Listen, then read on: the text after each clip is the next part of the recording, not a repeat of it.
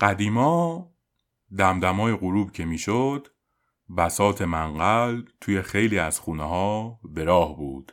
پدر، دایی، امو خلاصه آدم بزرگا دور منقل مینشستن چایی هم دم دستشون با صدای فرت فرت وافور با آهنگ اندک اندک جمع مستان می‌رسند وافور رو دست به دست می‌کردن و درباره تاریخ و سیاست و دنیا و آخرت با هم مشغول صحبت بودن. اگه سنتون قد میده لابد یه چیزایی یادتون هست. دوران خوبی بود؟ شایدم بود. اگه قرار بود کسی مواد مصرف کنه معمولا جوونا نبودن. دو سه تا ماده مخدرم بیشتر نبود. بد بود ولی انگار الان خیلی بدتر شده. الان معمولا جوونا هستن که دنبال مواد میرن. موادم دیگه یه رقم و دو رقم نیست. ده ماده مخدر شیمیایی، قرص، دراگ، تزریق، علف. اکثرا از همون نوجوانی هم درگیرش میشن. قبهش دیگه انگار از بین رفته. با این همه متداول شدن مواد مخدر شیمیایی بین جوونا و نوجوونا و علاقهشون به فضا نوردی چه کار باید کرد؟ چطور آگاهشون کنیم؟ چطور جلوشون رو بگیریم؟ آیا کنترل کردن شدید راهشه؟ آیا بگیر و ببند راهشه؟ توی این اپیزود میریم سراغ سوء مصرف مواد، دراگ و الکل که توی این دور زمونه بین تینیجرها خیلی متداول شده. ببینیم به عنوان پدر و مادر درباره این خطر خانمان برباده چه کارایی می‌تونیم انجام بدیم و چه کارایی نمی‌تونیم.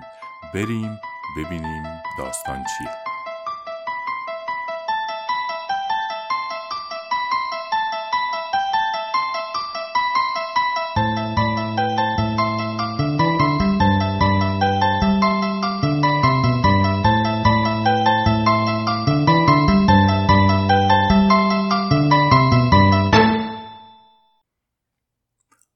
خانم و آقایون سلام.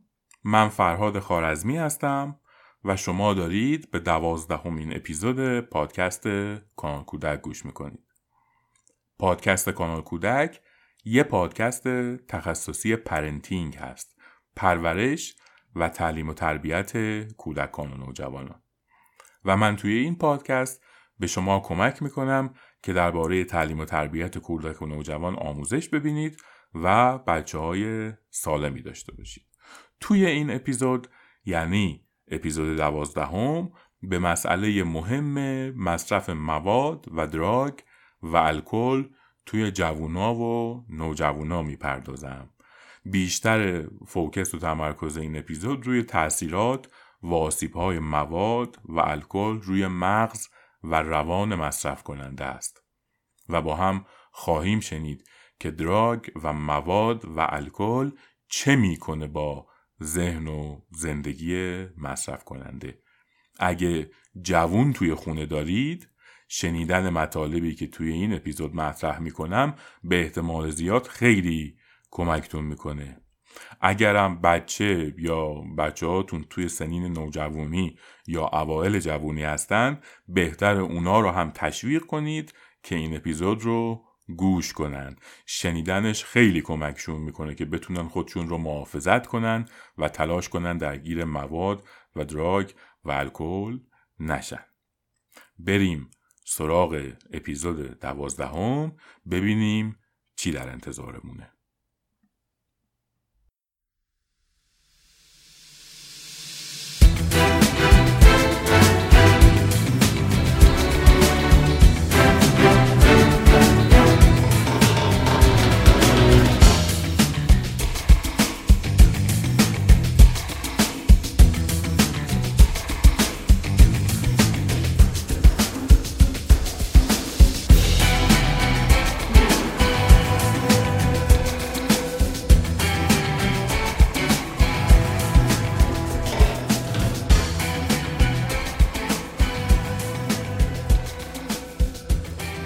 اسپانسر این اپیزود کانال کودک میهن پرداخته. میهن پرداخت یه پلتفرم برای پرداخت های ارزی آنلاین. یعنی چه کار می‌کنه؟ یعنی اگه شما پرداخت ارزی اینترنتی تو سایت های خارجی دارید مثل پرداخت با ویزا کارت یا مستر کارت یا پرداخت با پیپال یا ارزای الکترونیک دیگه چون الحمدلله ایران تحریمه و شما نمی‌تونید پرداخت ارزی داشته باشید پرداختتون رو می‌دید میهم پرداخت و اونا پرداختتون رو انجام میدن. اگرم freelancer هستید و از سایت های خارجی درآمد ارزی دارید میان پرداخت پولتون رو به ریال براتون نقد می‌کنه. بیت کوین و اتریوم و cryptocurrency ها رو هم میان پرداخت ازتون می‌خره یا بهتون میفروشه. لینک سایتشون میهن پرداخت تو توضیحات اپیزود هست. لطفا از هر جایی که پادکست رو میشنوید به توضیحات اپیزود مراجعه کنید تا دسترسی داشته باشید. اگه پرداخت ارزی آنلاین داشتید و از میهن پرداخت استفاده نکردید باختید. میهن پرداخت دات نت.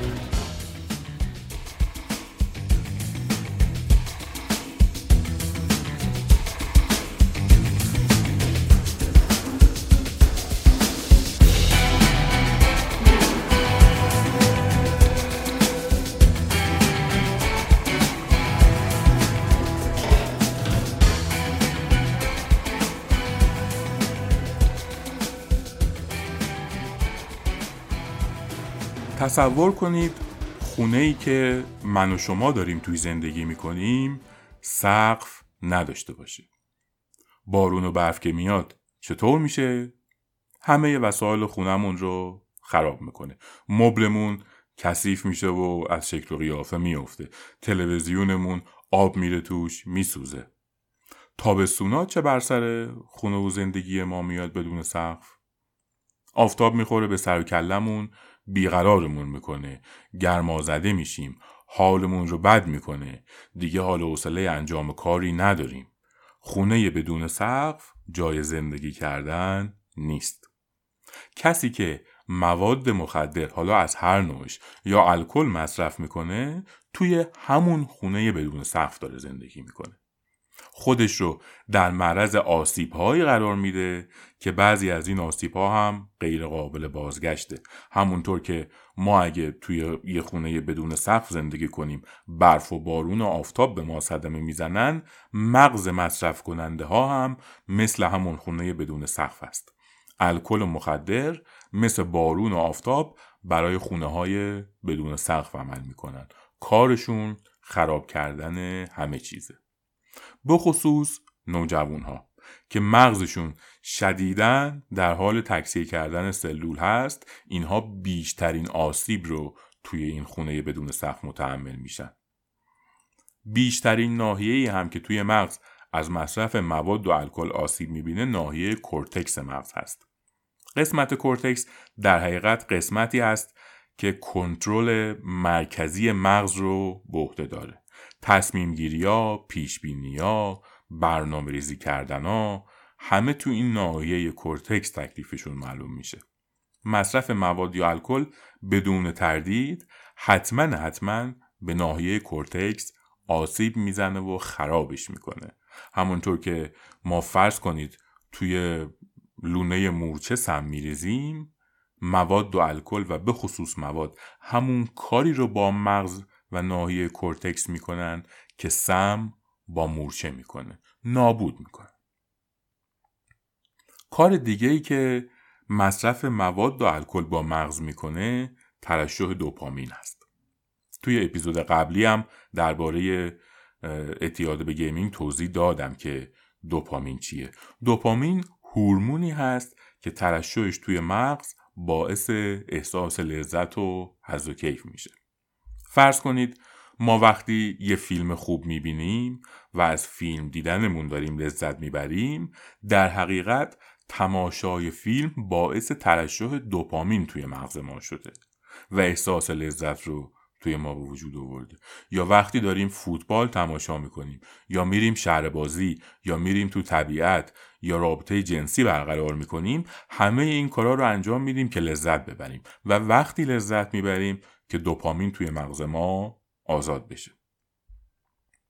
حالا کسی که مواد مصرف می‌کنه یا الکل می‌خوره هم براش همین اتفاق میفته دوپامین توی مغزش آزاد میشه و غرق لذت میشه.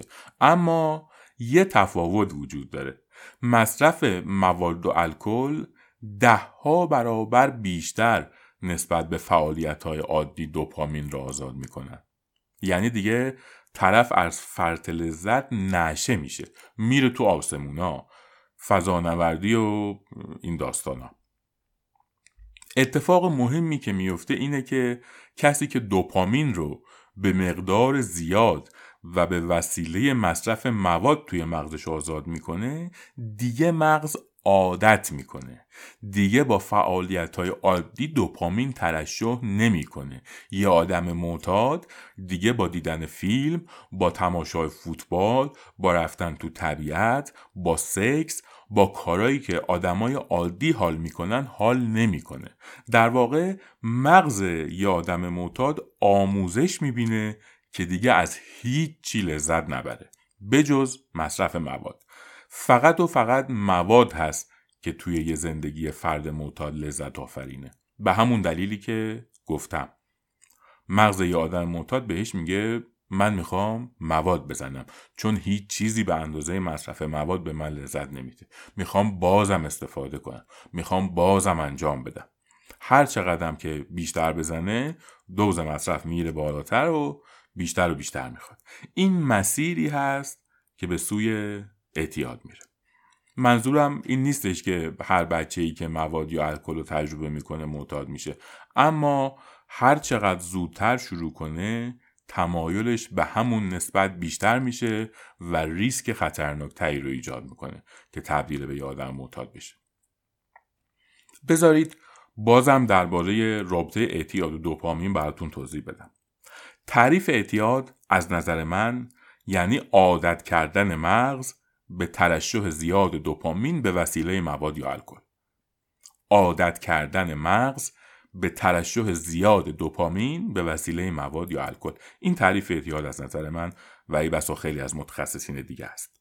ما می‌تونیم خون یه آدم رو در عرض چند ساعت عوض کنیم یا سمزدایی کنیم. به گونه ای که دیگه هیچ اثری از مواد توی خونش نباشه. یعنی پاک پاک. آیا اینجوری اعتیاد برطرف میشه؟ نه. طرف هنوزم منتاده خب خون طرف رو که عوض کردیم یا پاکش کردیم. دیگه توی بدنش که مواد یا سم نیست. پس چرا هنوز یارو معتاده؟ چرا؟ چون که مغز یاد گرفته که دیگه دوپامینی از خودش تولید نکنه. دیگه با کارهای روزمره با تفریحات عادی مغز دوپامین تولید نمی‌کنه لذت نمی‌بره از این فعالیت های عادی. و کارهایی که معمولا لذت بخشه به خصوص برای جوونا پرسه زدن با دوست و رفیق دیدن فیلم های خنددار چه می‌دونم خوردن کیک شکلاتی و این چیزا دیگه راضی کننده نیست. مغز پیام میده که این روشی نیست که دیگه بشه لذت برد. مغز پیام میده که مواد می‌خوام الکل می‌خوام. قصه اینی که میگن ترک اعتیاد سخته یا اینکه هی ترک می‌کنن ولی بازم میرن سراغ مواد یا الکل همینه. قصه قصه مغزه. قصه دوپامینه. کارخونه های ساخت مشروب و تنباکو و سیگار هم این موضوع رو بهتر از هر کسی دیگه ای می‌دونن. اونا یه چیزی رو خوب می‌دونن. اینکه می‌دونن که بازار هدفشون تینیجرها هستن. به این دلیل که اگه توی سنین پایین افراد رو درگیر کنن تا آخر عمر مشتریشون خواهند بود. بازاریابی عظیمی توی این زمینه در جریان هست که برای والدین حتما ترسناکه. واقعا این سوال وحشتناک سوال خیلی از والدین هست. چطور میشه با این حیولا جنگید؟ چطور زمانی که این مسئله همه جا وجود داره از بچم محافظت کنم؟ اگر شما از هر بچه بپرسید که مواد یا دراگ یا الکل مصرف می‌کنی یا تا حالا مصرف کردی همشون میگن نه. میگن نه ما تا حالا مصرف نکردیم. اگه شما واقعا مشکوک هستید که بچه گرفتار شده باید روش های جستجو رو برای فهمیدن به کار ببرید. به این دلیل که فقط با پرسیدن شما به جوابی نمی‌رسید. اگه واقعا مشکوک هستید و بچه شما هر نوع استفاده ای رو این کار می‌کنه کارای زیادی می‌تونید انجام بدید. شما به عنوان پدر و مادر کاملا زی حقید که توی زندگی بچهتون سرک بکشید. شما حتما زی حقید که بدون اطلاع بچه اتاقش رو بگردید کیف و وسایلش رو بررسی کنید حتی گوشیش رو بدون اطلاع خودش چک کنید. بله شما قطعا می‌تونید این کار رو انجام بدید. نه تنها حق دارید بلکه در بسیاری از موارد باید توی زندگی سرک بکشید. والدین این حق رو دارن که مرزای حریم خصوصی بچه رو رد کنن.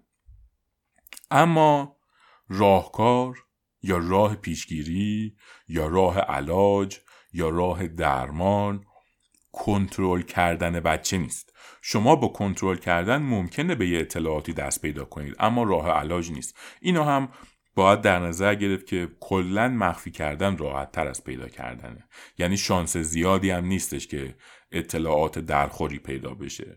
هر چقدر شلوک هومز بازی در بیارید بازم سخته که سر از کار بچه در آورد.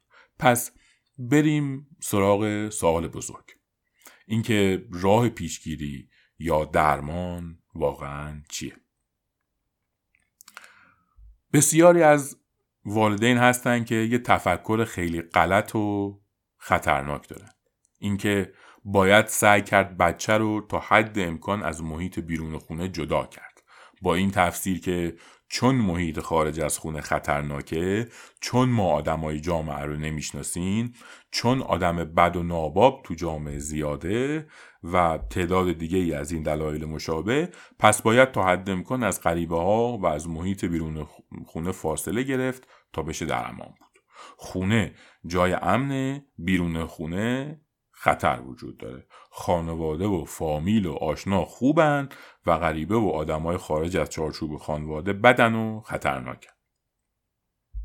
این نوع طرز تفکر متاسفانه بسیار هم شایع و متداوله. به دلیل اینکه اختلالاتی مثل استراب و وسواس و همطور اختلال بدبینی جز اختلالات خیلی خیلی شایع روانی در بین افراد هستند و خیلی آدما تو دنیا هست که درگیر استراب و وسواس و بدبینی هست لاجرم این تفکر هست که بچه هر چقدر توی خونه و پیش ما بمونه امتره و به سمت اعتیاد و سایر کارهای خطرناک سوق پیدا نمی‌کنه.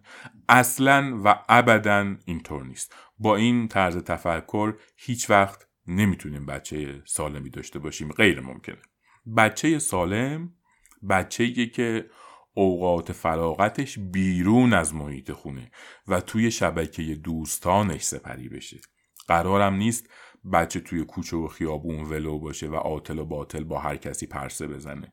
قرار هست ما بچه رو توی محیط های ورزشی پابند کنیم. از همون سنین کم. بذارید درباره برنامه سالیانه بچه توی سنین طفولیت یه نقشه راه براتون ترسیم کنم. بچه من دو سالش شد. حالا وقت مهد کودکه. بچه دو ساله رو باید به وسیله مهد کودک از خونه جدا کرد.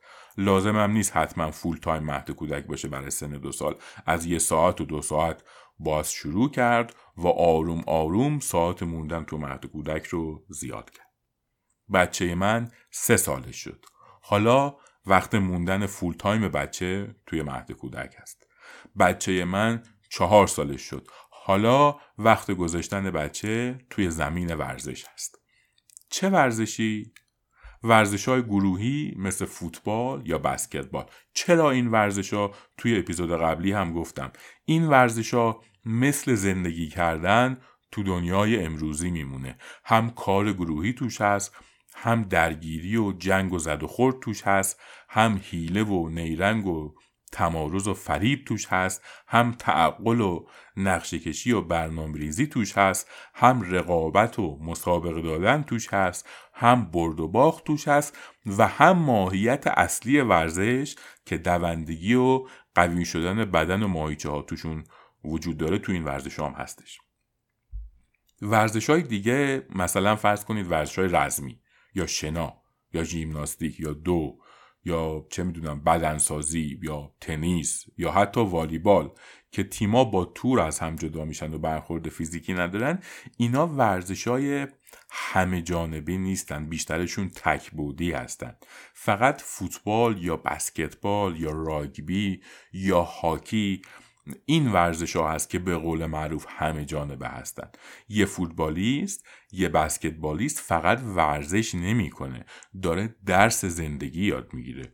با برد و باخ آشنا میشه با رقابت آشنا میشه با زد و خورد آشنا میشه. کلاه سرش میره. کلاه سر دیگران می‌ذاره. فریب می‌خوره. دیگران رو فریب میده. دعوا می‌کنه. حتی فوش و فوشکشی میشه تو این ورزش ها دقیقا مثل زندگی کردن میمونه.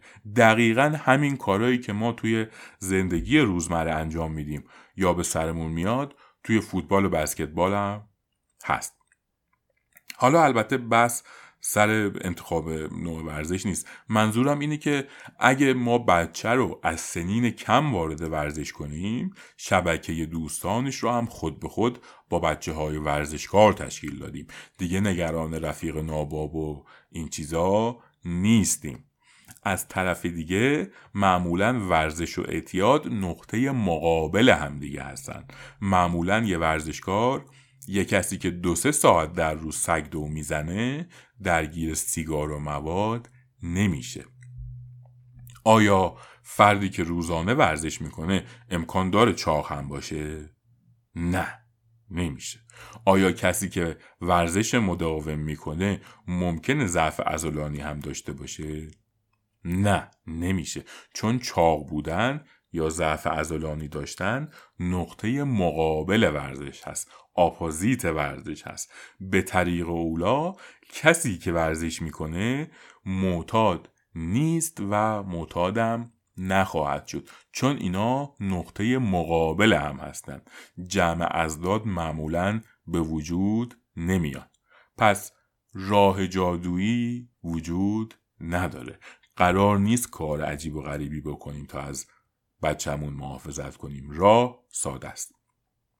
جای نگه داشتن بچه تو چهار دیواری خونه به جای فرستادن بچه به کلاس های درسی خارج از مدرسه بچه باید توی زمین ورزش و مشغول ورزش کردن و بازی کردن و سگ دو زدن باشه. شخصا واقعا متاسف میشم. وقتی والدینی رو می‌بینم که با ذوق و شوق درباره اینکه بچه چهار پنج سالشون خوندن و نوشتن یاد گرفتن یا ریاضی یاد گرفته صحبت می‌کنن. واقعا متاسف میشم. وقتی می‌بینم یا میشنوم که والدین سعی می‌کنن زودتر از موعد دروس بچه رو به بچه یاد بدن. حتما حتما حتما بزرگترین آسیب رو به بچه وقت برگشته وارد می‌کنن و اونقدر نادونن و اونقدر نابخردن که از حماقت خودشون احساس لذت هم می‌کنن. جای بچه به خصوص قبل از سنین مدرسه فقط توی زمین ورزش و زمین بازی و بازی کردن با همسن سالان خودشه. راه رستگاری بچه همینه. نه فقط راه رستگاری از اعتیاد بلکه قدم اول راه رستگاری در زندگی.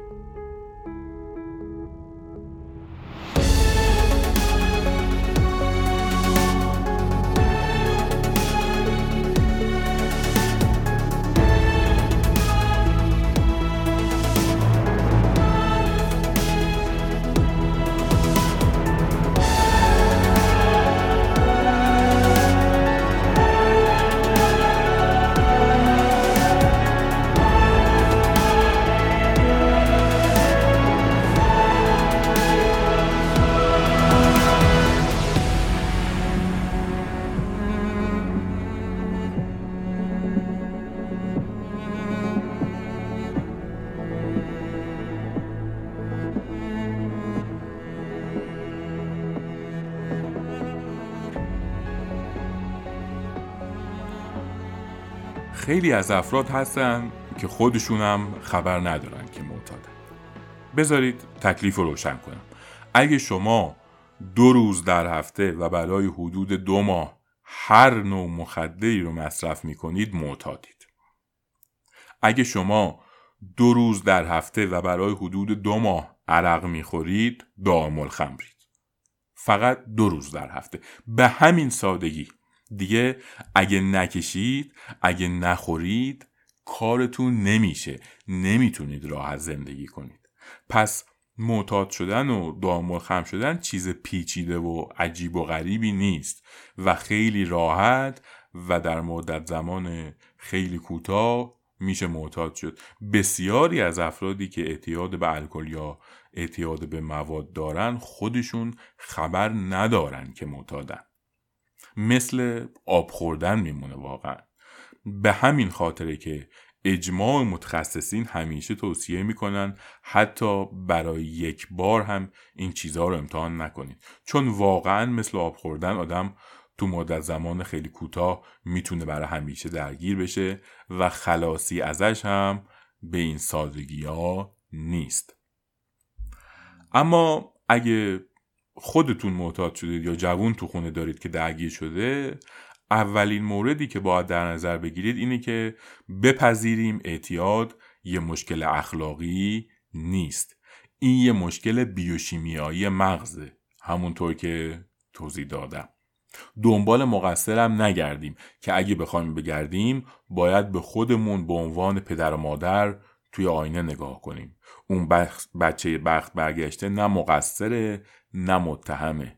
پدر مادر شما متهمید. من و شما پدر و مادر کارمون رو به درستی انجام ندادیم که بچه درگیر اعتیاد شده. نه خوندیم نه مطالعه کردیم نه با متخصص مشورت کردیم. یه الهی به امید تو گفتیم همخوابه شدیم بچه دار شدیم و هر کسی آن درود عاقبت کار که کشت. اگه بچه درگیر اعتیاد شده تنها مقصر والدین هستن و نه خود بچه. باری قرار بود دنبال مقصر نگردیم. اما راه حل چیه؟ همونطور که قبلا هم توضیح دادم ما می‌تونیم سم یا اثرات هر ماده مخدری رو از توی خون فرد معتاد به راحتی از بین ببریم. اما با این کار به هیچ وجه اعتیاد درمان نمیشه. اعتیاد توی مغز فرد معتاد وجود داره نه توی بدنش. اعتیاد یه مشکل بیوشیمیایی مغزه. مغز یه فرد معتاد با اتفاقات روزمره زندگی تحریک نمیشه و لذت نمی‌بره. مغز یه فرد معتاد یاد گرفته که با اتفاقات روزمره زندگی دوپامین ترشح نکنه. و لاجرم مغز هست که فرمان استفاده از مواد یا الکل رو صادر می‌کنه. پس قضیه خیلی ساده است. مسئله مسئله مغزه و باید توی روند ترک اعتیاد حتما به متخصص مغز هم مراجعه کرد.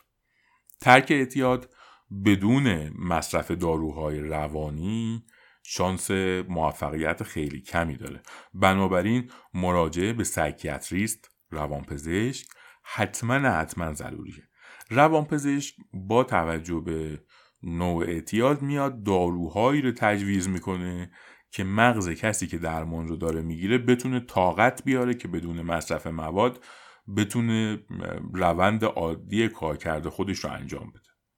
همطور سایکولوژیست روانشناس هم لازمه که به صورت مداوم با درمان گیرنده در ارتباط باشه. بخصوص توی هفته های ابتدایی تک که معمولا فرد دچار ترس و استراب و تناقض و گمیگیجی هست بدون کمک گرفتن از روانشناس بعیده که فرد بتونه طاقت بیاره و سراغ کشیدن و نوشیدن نره. یه جلساتی هم توی همه دنیا متداول به نام NA مخفف نارکوتیکس انانمس انجمن معتادان گمنام که توی ایران هم مثل سایر کشورها متداوله که معتادایی که توی ترک هستن تو این جلسات شرکت می‌کنن و تجربه های خودشون رو با هم در میون می‌ذارن.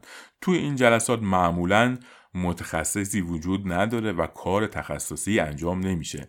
ولی مطالعات و آمار نشون داده که برای ترک کردن مواد یا الکل فوق العاده مفید این جلسات NA و افرادی که تو این جلسات شرکت می‌کنن خیلی بهشون کمک میشه که بر تردید و ترسشون غلبه کنن و بر نگردن سراغ اعتیاد. ترک اعتیاد هم کار سختیه هم یه پروسه طولانی مدت هستش. یه زمانی بیشتر از 2500 سال پیش توی ایران شاهراهایی بود به نام راه شاهی که توی اون دوران که مسافرت رفتن و طی طریق کار بقایت دشواری بود راه شاهی این کار دشوار و شاق رو خیلی آسون کرده بود. توی دنیا اون موقع راه شاهی تبدیل به یه ضرب المثل شده بود برای ساده کردن کارها. زمانی که ارسطو به اسکندر داشت ریاضی یاد می‌داد بهش گفت ببین ریاضی راه شاهی نداره. یعنی ریاضی رو نمیشه آسونش کرد. سخته. ترک اعتیادم همینطوره. ترک اعتیادم راه شاهی نداره. نمیشه آسونش کرد. سعی کنید گرفتار نشید و سعی کنید بگونه ای بچه هاتون رو تربیت کنید که گرفتار نشن.